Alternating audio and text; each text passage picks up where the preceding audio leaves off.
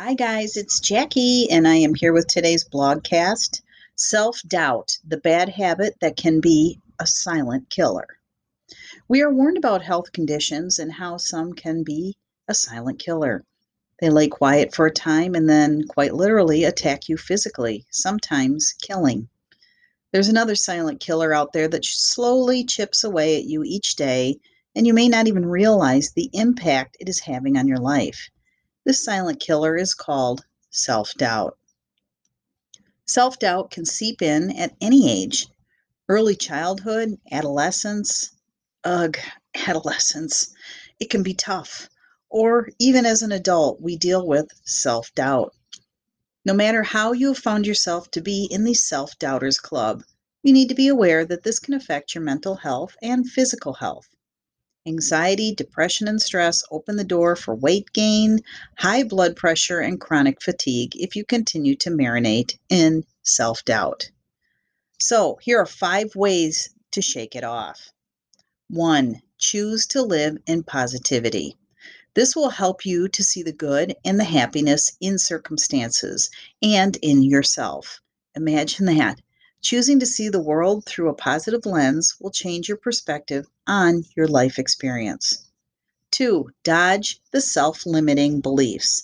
This is the crux of self doubt, and you must work through them in a realistic way. You need to wipe the slate clean here and believe in yourself as someone who can achieve happiness and success.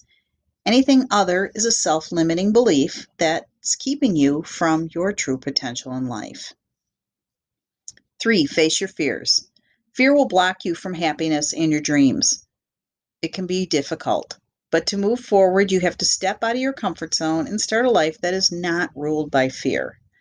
By doing just that, you will likely impress your own self. Four, shut the critical inner voice down. That nagging negative voice needs to shut its face. You are the only one who can do that. Every negative thought has to be addressed and replaced with a more positive thought.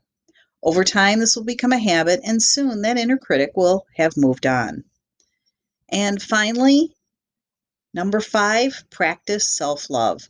We all need more of this, and especially so when we've been so hard on ourselves, spewing negativity and harsh thoughts rather than uplifting and loving thoughts. So, practicing these five things will change you.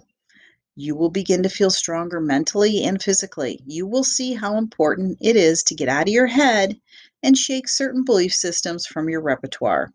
Keep on moving forward. It might feel a little bit like a dance of two steps forward and one step back, but that's okay.